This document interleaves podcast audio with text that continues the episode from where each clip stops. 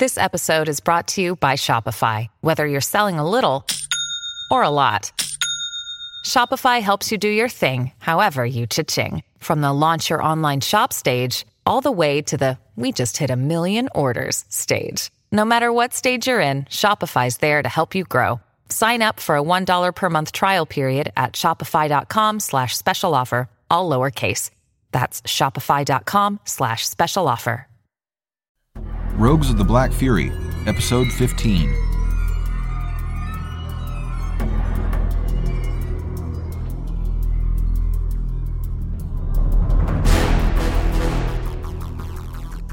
Rogues of the Black Fury, a novel, written and produced by Travis Heermann. This novel contains violence, adult language, and mature situations. Listener discretion is advised. For more information, please visit travisheermann.com slash rogues.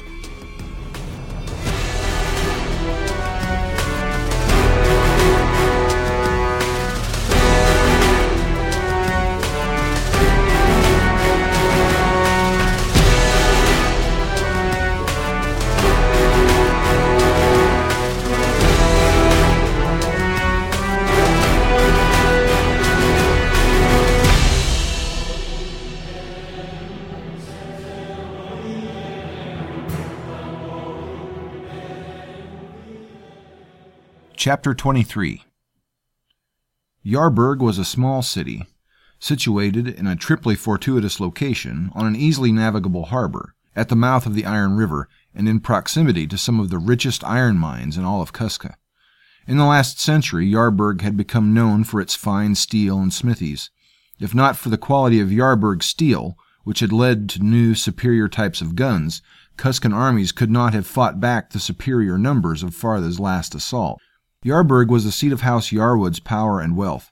Every great house had their own iron mines and steel foundries, but none produced the quantity or quality that could compare to Yarburg steel. Javin's pistol had been designed by Felin Yarwood, perhaps the finest gunsmith in the world, who hailed from Yarburg. Felin Yarwood was now on loan from House Yarwood, serving the Grand General from his lavish manor house in the High District near Tarnak Castle. The renowned gunsmith had learned his trade here, in Yarburg, among its bloomeries and furnaces and foundries. This wealth and power lay over Yarburg like a grim gray pall, floating in an ash gray haze above, as Javin and Tonin rode into the city. The wide and well traveled road led from the outlying hills down toward the sea, and they could smell the smoke from a league distant, and the overhanging gray shroud from farther still. The city and surrounding hillsides bore a dark gray cast as if stained by scores of smoke plumes rising into a larger mass above. The air smelled of hot iron, smoke, slag, and charcoal. Beyond the city, the sea stretched off into the distant west. Broad, heavy laden barges dotted the river and harbor. To the right, the broad gray ribbon on the Iron River emptied into the harbor, straddled by bridges and by city on both sides, stretching back up the river valley into the mountainous east.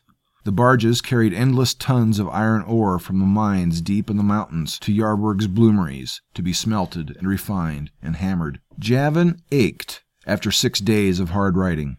Fortunately, Saltstone was a smooth runner. Tonin was not so lucky. His Kalad, a dark brown buck they had named Spit for his tremendous skill at spitting great distances, ran like an avalanche, both on all fours and on his hind legs.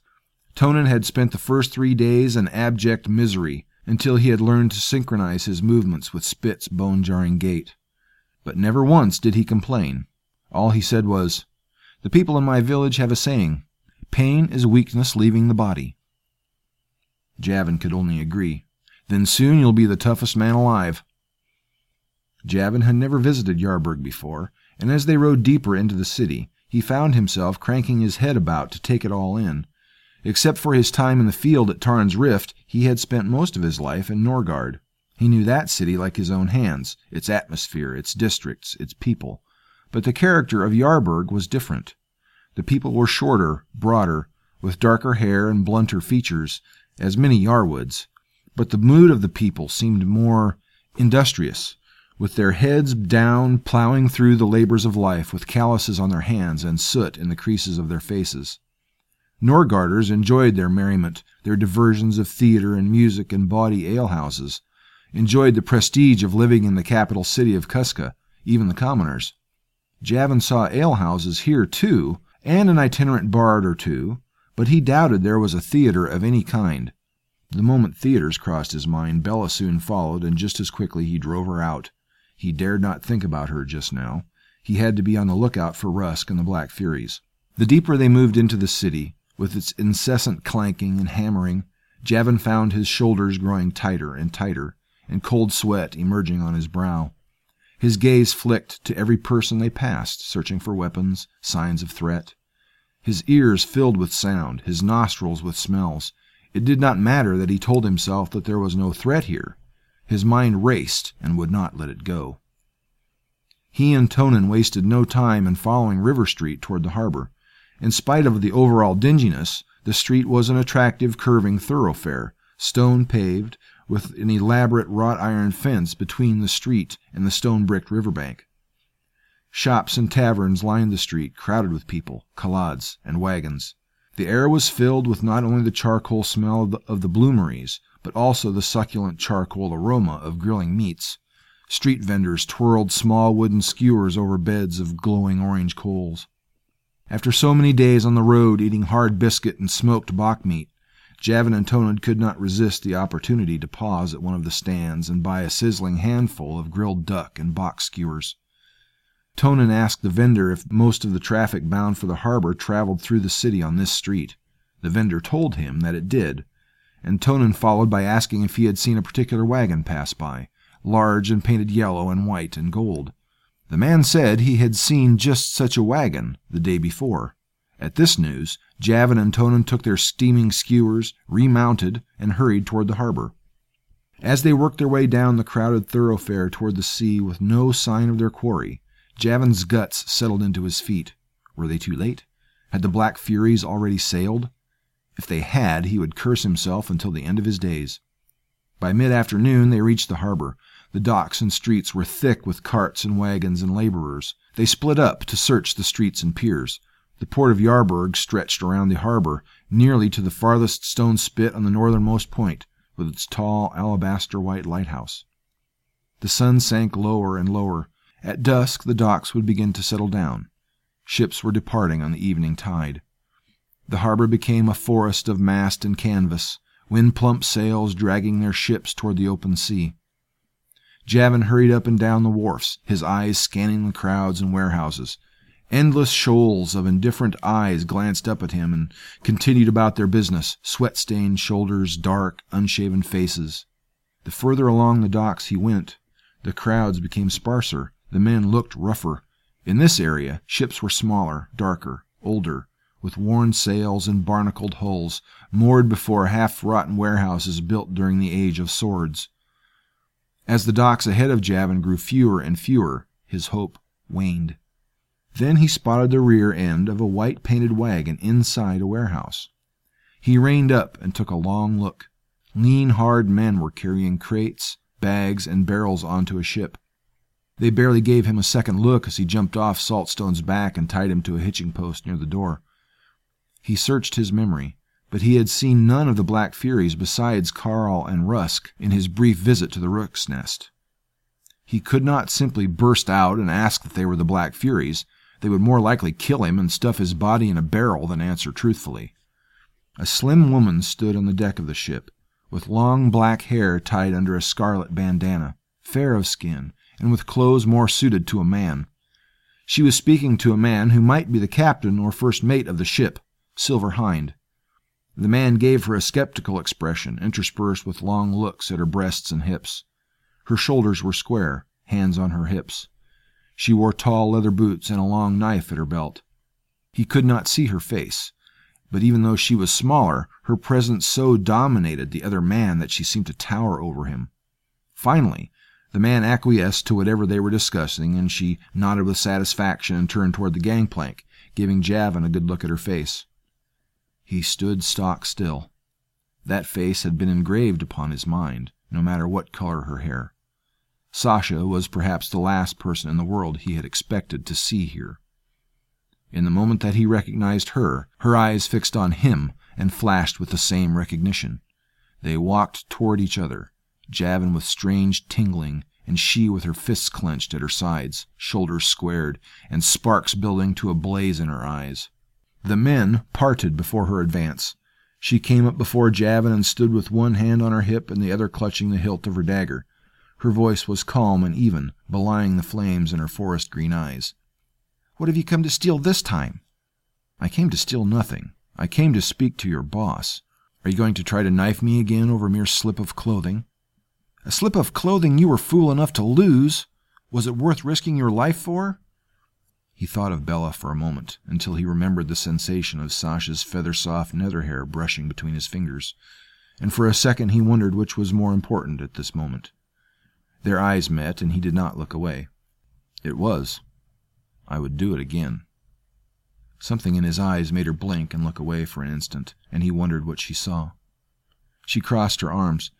Tell me what you intend to tell the boss, and then be on your way. You're not welcome here. Do you think I'm a fool? I'm here to talk to your boss alone, and he's a fool if he doesn't speak to me. She sniffed. He's not here. How did you find us? It doesn't matter. Tell me where to find him. It does matter. You could have been followed. We were not followed. Where is he? You don't hear well. I said he's not here. The tingle of pleasure that Javin felt before rapidly dwindled into a hard, tense heat. That's not an answer, Sasha. I have come too far. Are you going to pull your pistol on me again? Put it to my head? She fixed him with a sultry smirk. Oh, no! You lost your pistol. Do you mean this one? He put his hand on the pistol at his side. Or don't you recognize it? Her gaze flicked down for an instant, perplexity crossing her shapely lips. She looked away and thrust out her strong chin. Sensing he had scored a slight advantage, he pressed on. He hasn't arrived yet, has he? She shook her head. He was due this morning. Had he arrived, we would have sailed on the evening tide. A flood of cool relief washed away the tension that had cranked his shoulders tighter than a crossbow string. Then that is fortunate, because he'll want to hear what I have to tell him. A hard but quiet voice rumbled just over Javin's shoulder. Are you so sure of that, Lord Codsucker Wolstone? Javin restrained his reflex to jump and turn, but he turned and saw Rusk standing two paces away, wearing a monk's hooded habit, concealing most of his face. A golden amulet of a sun disk, about the size of his palm, gleamed in the slanting rays of the sun. His voice, however, was unmistakable. Sasha said with a smile, Now there's the biggest monk I ever saw. Carl stepped out from behind him, wearing a similar disguise. He should have dressed as an Enanite nun. Then he would have been the ugliest nun you ever saw. Rusk tossed back over his shoulder. And you would have been the prettiest. A short gray haired man with a strange upside down physique, whiter at the waist than at the shoulders, but still pure muscle, approached them, pushing his spectacles up with one finger. Javin recognized him as the man from the stable at the Rook's Nest. The man's voice was quiet and mild. Good to see you, boss. Why a monk this time? Rusk cracked a crooked grin. I have many sins to atone for. Our ship from Norgard would have been faster if we'd hired a rowboat. Stores loaded, Ost? Equipment? Ost smiled quietly. Nearly finished, boss, but we're too late for the evening tide. Rusk nodded. I didn't want to lose another day, but I couldn't well do anything but curse the wind. It seems my delay has allowed Lord Codsucker Wolstone here to catch up with us. Rusk squared on Javin. And why has Lord Codsucker Wolstone come all this way? Javin looked squarely into Rusk's craggy, weather-worn features. There is a lot to tell, sir. After what has happened, we should discuss it on board ship, after we depart. Rusk laughed. We? What makes you think you're coming along?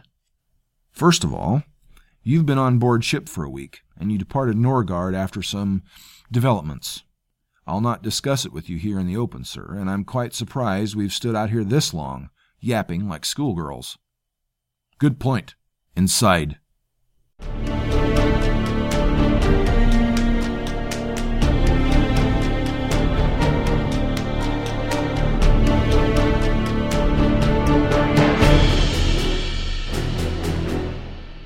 Javin stood before Rusk, Carl, Ost, and Sasha inside the warehouse, behind the wagons, and after Javin had told them about the recent events in Norgard, he felt strangely deflated. I trust you are a man of your word, Commander Rusk. I am, Lord Codsucker Wolstone, to a fault occasionally. I must thank you for bringing all this to me. It changes things. Carl said, It certainly opens up other possibilities. I have some suspicions, but we won't know more until we get closer to our quarry. Your father is a tough old fucker. He's the only great house lord I respect. Would have been a shame for him to die that way. And no one knows you're here. Only Tonin, sir. And where is he? Somewhere in the harbor district, looking for you, sir. We came together. I can use Codsucker Tonin. He speaks Farthi. With him along, we won't have to hire someone along the way. Thank you, sir. He'll be happy to hear it. I think he'll make a useful addition to our company and. But you, on the other hand, you're a different matter. Javin stiffened. Why is that? Sir. Because you've done little to prove that you're anything more than a noble dandy on some fantastical knight's quest. Do you think yourself a hero, Lord Codsucker Wolstone? No, sir. I, don't, I just want to get my sister back, sir. See, now that's where you failed me again. You cannot see the larger mission here. Although we're trying to save her life, if possible, she's just a means to the purpose. We're going after her to stop a war that could leave this entire continent in flames. Do you understand that? Javin suppressed the snarl growing on his lips. What makes you think the next war will be any different than the last, sir? Because if Janus Wolstone goes to war over his daughter, if the Farthi parade her corpse through the streets of Al Zab, or sell her off to some harem, or turn her into an earless, bald shaven kitchen slave, how far do you think he'll go? His mind will know that it should not be a personal war, but his heart will know different. And consider this. Imagine the dedication of the men who stole her, have you ever heard of any spies infiltrating the highest ranks of Cuscan society?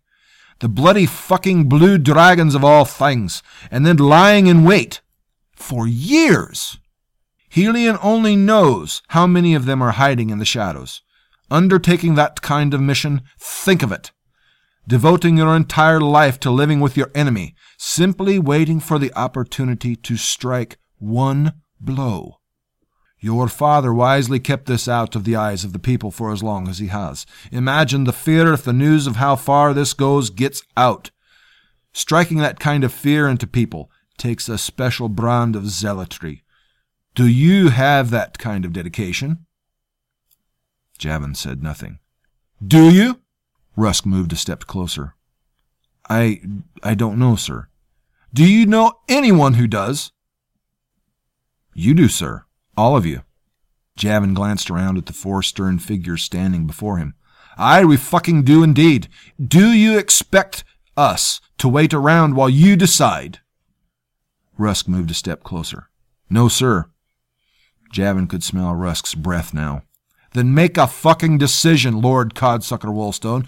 If you accompany us, I will assume you have nothing less than that level of dedication. Do you truly understand me? Aye, sir, I do, and I'm coming with you. Rusk stepped back and nodded. Very well, but know this.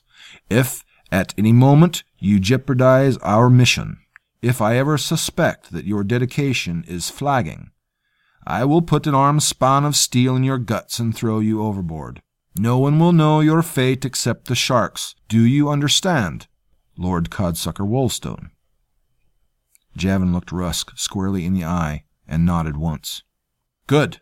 Now, go and find Codsucker Tonin before he wanders off the end of a pier and drowns.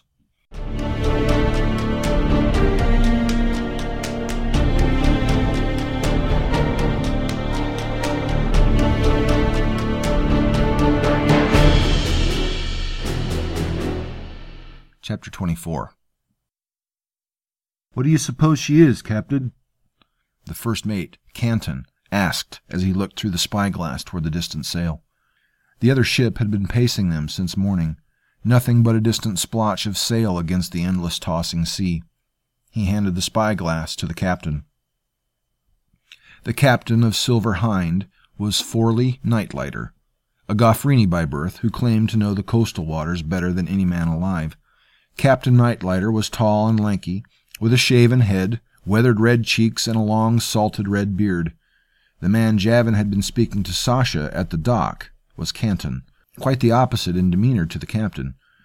Where the captain was jovial and gregarious, the first mate was grim and taciturn, like an old boot left forgotten in the corner, still useful but dusty and toughened by age. Captain Nightlighter took the spyglass and peered through it again. Ay, curse me, but that's a brigantine. Cannot tell to make, but 'tis a fast and wily ship. Canton said, Surely not a pirate in these waters. Ay, mighty far from pirate waters, but I hear the Navy's patrols have changed their usual haunts. Might be just a ting for a bold pirate to dart into the breach and grab a bit of booty while the Cuscan Navy's back be turned. Can you make out any colors? Nay, I cannot. Nothing to worry about right now except to keep an eye on it. And ship like that could o'ertake this old beauty without blinking an eye. Keep an eye on it, Canton. Aye, Captain. Javin and Rusk both happened to be within earshot of the conversation. Rusk displayed no reaction. Rusk had shed his guise as a monk, and now looked like the mercenary he was. The captain forbade wearing swords and guns on deck, and Rusk acceded to his wishes, but the company's store of weapons and ammunition was safely shrouded below decks. Nevertheless, Rusk looked like a man born with a broadsword in one hand and a pistol in the other. His arms were thick and hairy, and his torso looked like an iron wrapped barrel. He wore an iron studded leather bracer to conceal the Black Fury tattoo. The ship that the Black Furies had hired to carry them around the northern coast of Cusca, Silver Hind, was an old three masted bark with a broad beam and a deep cargo hold. It was a merchant ship, likely built in one of the free cities, and Javin could only marvel at the complexity of the rigging and, and intricate knowledge possessed by the sure footed sailors who scampered like tree bilbies over the decks and rigging. Bow legged, barefooted men, faces worn hard by sun and salt, gnarled hands and knotted limbs, flinty squints for eyes and grim gashes for mouths. Javin found himself wondering how two ships could ever chance to encounter each other in such a vast and empty sea. They were only four days out from Yarburg, but Javin still brimmed with such excitement he could hardly contain himself. The first day at sea, even the second, brought wondrous experiences. The seas were placid and warm, the sun bright, the wind fresh, filling the sails and driving Silver Hind northward up the coast. He had expected the ship to remain within sight of land, but soon the black, craggy line of Cusca diminished into the distance. He heard mention of a North Yarburg current that would cut their voyage by days if they could find it. The ship's crew knew nothing of the nature of the Black Furies or their cargo. Rusk and the Furies built a persona of a loose conglomeration of merchants, bodyguards, and travelers who had agreed upon a destination and saw fit to travel together. There was nothing loose about them, however. Rusk had introduced Javin and Tonin briefly to all of the Black Furies. Javin memorized all of the names and faces. He sensed in his gut that he would have to prove himself not only to Rusk, but to each one of them. With faces and physiques as varied as their names, the Black Furies caught Javin's imagination stronger than the finest phalanx of precision marching soldiers. Each of them was like a uniquely forged chunk of steel. Javin had not been happy to see Maggot again, however. At the sight of Maggot's haggard, wearied face and haunted eyes, Javin took some satisfaction in knowing that the best man had not won the contest back at the Rook's Nest. He did not know the travails to which Maggot had been subjected since that day, but he suspected they were unpleasant indeed. This grim satisfaction did nothing to reduce his contempt for Maggot, however. Throughout the first day at sea, while the Black Furies had been ordered to simply stay out of the crew's way, Javin often caught Maggot's hard stare. Javin just turned his back and walked away. Rusk made it clear that Javin and Tonin would join Maggot in the training regimen as soon as they were off ship. The ship's crew would see no evidence of any organized military style training during the voyage. He also made it clear that they were not Black Furies. They were merely inconvenient hangers on, like ignorant bastard children best left under supervision. The crew paid little attention to the passengers. Accustomed to traveling merchants, mercenaries, and other unsavory characters booking passage to the free cities, where the king and queen of the gods were not Helion and Inanna, but gold and silver. Riches recognized no master, not Cuscan, nor Farthi, nor their rival gods, and neither did the free cities. The free captains asked no questions and expected nothing from their passengers beyond the gold offered for their passage. This neutrality would help the Black Furies pursue the galley called Gullwing and find their way into Fartha. Life on board Silver Hind was a never ending flurry of activity, except at night, when the ship's crew settled into its multitude of hammocks draped among the stores and meager weaponry. The passengers had brought their own hammocks, and the captain offered two cabins as well, but they all kept separate from the ship's crew in their own compartment of the cargo hold. Sasha had her own cabin, and Rusk and Carl shared another. Twice a day the ship's galley served edible meals salted bok meat with hard biscuit and dried fruit, washed down with ale. Occasionally someone would haul aboard a fresh fish or two. Javin marveled at the efficiency of the ship's cook, a man named Chom. With the help of a young cabin boy, Lempt, they served up dozens of plates of food in an astonishingly short time. Chom and Lempt were quite a pair. The former, a portly, red faced man with round cheeks and double jowls, and the latter, a miniature version of the same. Lempt somehow withstood the endless haranguing by his elder shipmates. He apparently ignored the sometimes cruel catcalls, perhaps even accepting some of it as signs of affection. In many cases, Javin realized, Lempt was mistaken as callous cruelty was evident on some of the sailors' faces. These men lived on the sea because the land would not have them. They had sought a harsh mistress to forbear their harsh natures. Unfortunate boys such as Lempt were the favorite target of amusement for men such as these. Javin absorbed all of these observations and stored them away. At times the blood thrummed through his veins with rare vigor. Now, on the fourth day, the excitement had begun to flag, and his overvigilant senses were beginning to let his mind rest. Standing at the bowsprit with only the endless blue expanse before him, slowly lifting and falling, feeling the wind and the spray in his face, it all began to lose its novelty. But he knew that he was on the right path. He felt fortunate not to suffer like Tonin, however.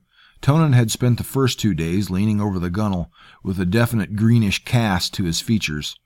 The seasickness tore at Tonin's pride, but he took solace in the fact that some of the Black Furies lacked sea legs as well, and spent hours on their backs trying to forget the heave and fall of the deck. They were warriors, not sailors. Javin sensed that they were saving their jibes and ribbing until they were alone among themselves. They would not break their disguises, even for some brotherly ribbing. Captain Nightlighter distributed a spicy ginger tea to help those sorely afflicted. Tonin said that seasickness punished him less than that ride from Norgard. Javin regretted having to sell Saltstone. The powerful buck had been a loyal mount since Javin had been a Lord Lieutenant at Tarn's Rift. But the Kalad would be of no use where they were going, and there would be no point in stabling him if Javin never returned. He recalled for a moment how it felt to accept the Kalad dealer's coins, as if he was leaving the last of his old life behind. Sasha kept to herself in a private cabin below. She and Rusk felt it best that she stay out of sight and out of mind to prevent any problems with the sailors. Sailors were a notoriously randy and superstitious lot, and the first mate had objected to Sasha's presence on the voyage. Women on board ship were bad luck, he said. Sailors had made offhand comments about Sasha that would have made a whore blush, and Javin felt a sudden surge of anger, but he said nothing. Idle talk among commoners was not worth the trouble it would cause for Javin to reprimand them. He was doubtless the only man of noble birth on the entire ship, save Carl. Javin spotted Carl coming up from below decks. Carl stretched his long limbs and looked around. Doubtless living in the low ceilinged, cramped spaces below deck was uncomfortable for a man of his height. Javin stepped around a massive coil of rope and approached him. Carl glanced at him and turned his shoulder. Javin began. Sir, I. Carl flashed him a look that made his words dry up in his throat. Carl turned his back and walked away, and Javin decided to leave his thanks unspoken. Whatever Carl's reasons for helping Javin, they would remain unknown for now. Canton called out from the poop deck. Captain, she's matching our course. Captain Nightlighter came out of his cabin under the poop deck, climbed the steps, and peered through the spyglass.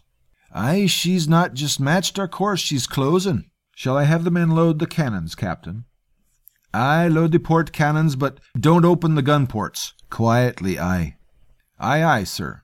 Canton came down the steps past Javin and began to gather a few crewmen to take below decks. Silver Hind shipped two cannons on each side and a large bore chase gun in the hold below the captain's cabin. Javin felt a sharp pinch on the back of his arm and Rusk's low voice over his shoulder. Come with me. Javin followed Rusk below decks to the cargo hold where the Black Fury's weapons were stored. Within moments, all of them were there, as if they had all answered a silent call. The orange light of the single lantern shone on their grim faces. Rusk stood in the middle of them and said, This ship's armament is enough to fend off a few half hearted or lightly armed pirates, but it cannot withstand a concerted attack. The closer that ship gets, the greater the chance that it's a pirate. Only Captain Nightlighter knows who we are. He is a good man and a stolid captain, but he's no naval commander. Some of the crew might be fair enough in a scrap, but if that ship turns out to be a pirate, we will be getting our hands dirty. I have a plan. What about the captain? Carl asked. Will he agree to your plan? If it comes to a fight, he won't have any choice.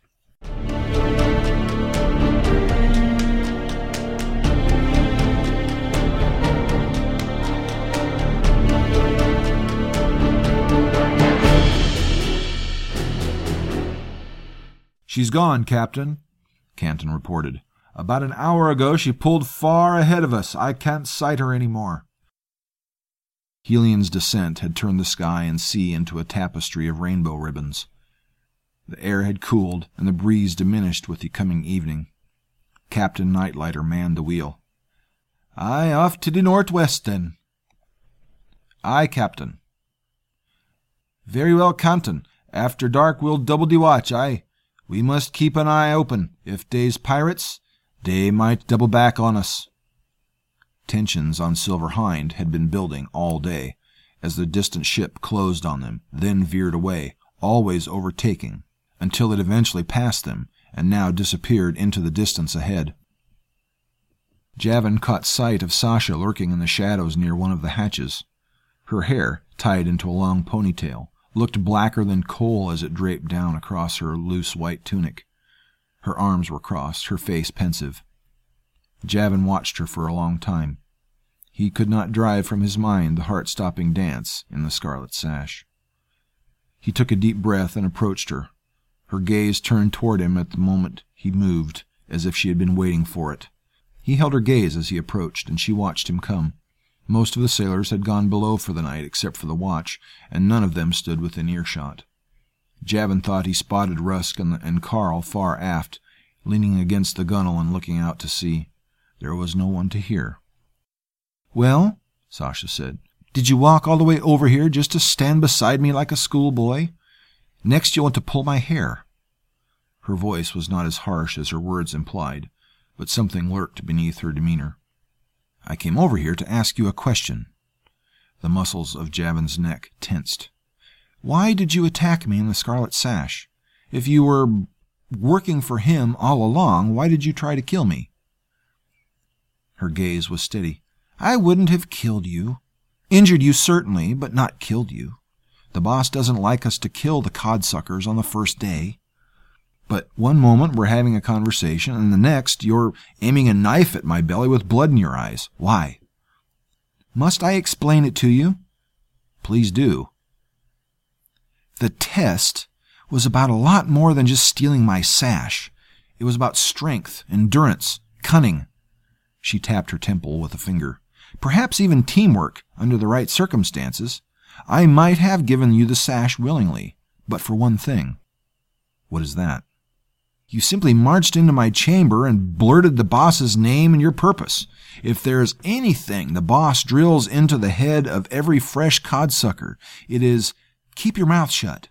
She glanced about for possible eavesdroppers and lowered her voice. The Black Furies are shadows, ghosts. We do not exist until the moment we choose to make our existence known. Secrecy. Utter, opaque, pitch black secrecy. We speak only with one another, and only when we are alone. So by speaking the boss's name, but I didn't know that.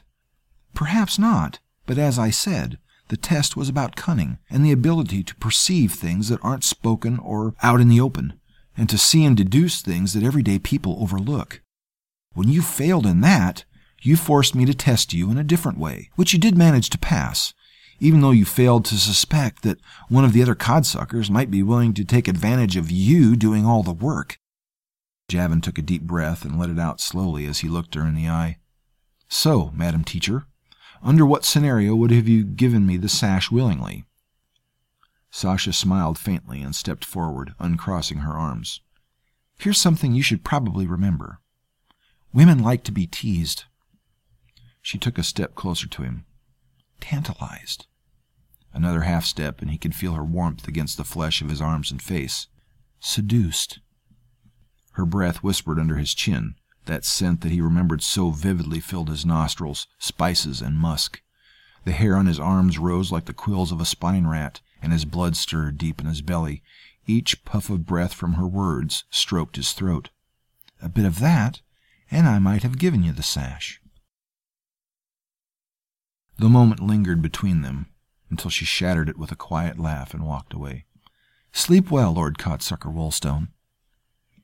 Javin cleared his throat and realized that he had been holding his breath. He blinked his eyes and took another deep breath as he watched her shape recede into the shadows across the deck. Before long, she stood with Rusk and Carl and joined them in quiet conversation, leaving Javin with his arms and legs covered in goose flesh and his heart thundering in his chest. A shrill voice called out from the masthead, Sail ho! Flashes of orange sparks erupted in the distance. Plumes of water exploded on either side of Silver Hind, followed swiftly by the distant crackle of thunderous reports. The alarm bell began to clatter on the poop deck, and like a den of sleeping rats, Silver Hind came to life around him. Javin ran toward Rusk, Carl, and Sasha. Shall I wake the rest of the men, sir? Rusk's eyes and teeth gleamed bone white in the darkness, bared in a fierce grin. No need. The shadowed pale faces of Ost and the other Furies waited in the darkness of the nearby hatch, gazing up with grim dark eyes, like a pack of chained pit wolves. Now get below, Rusk said. We're going to give these pirates a nasty surprise.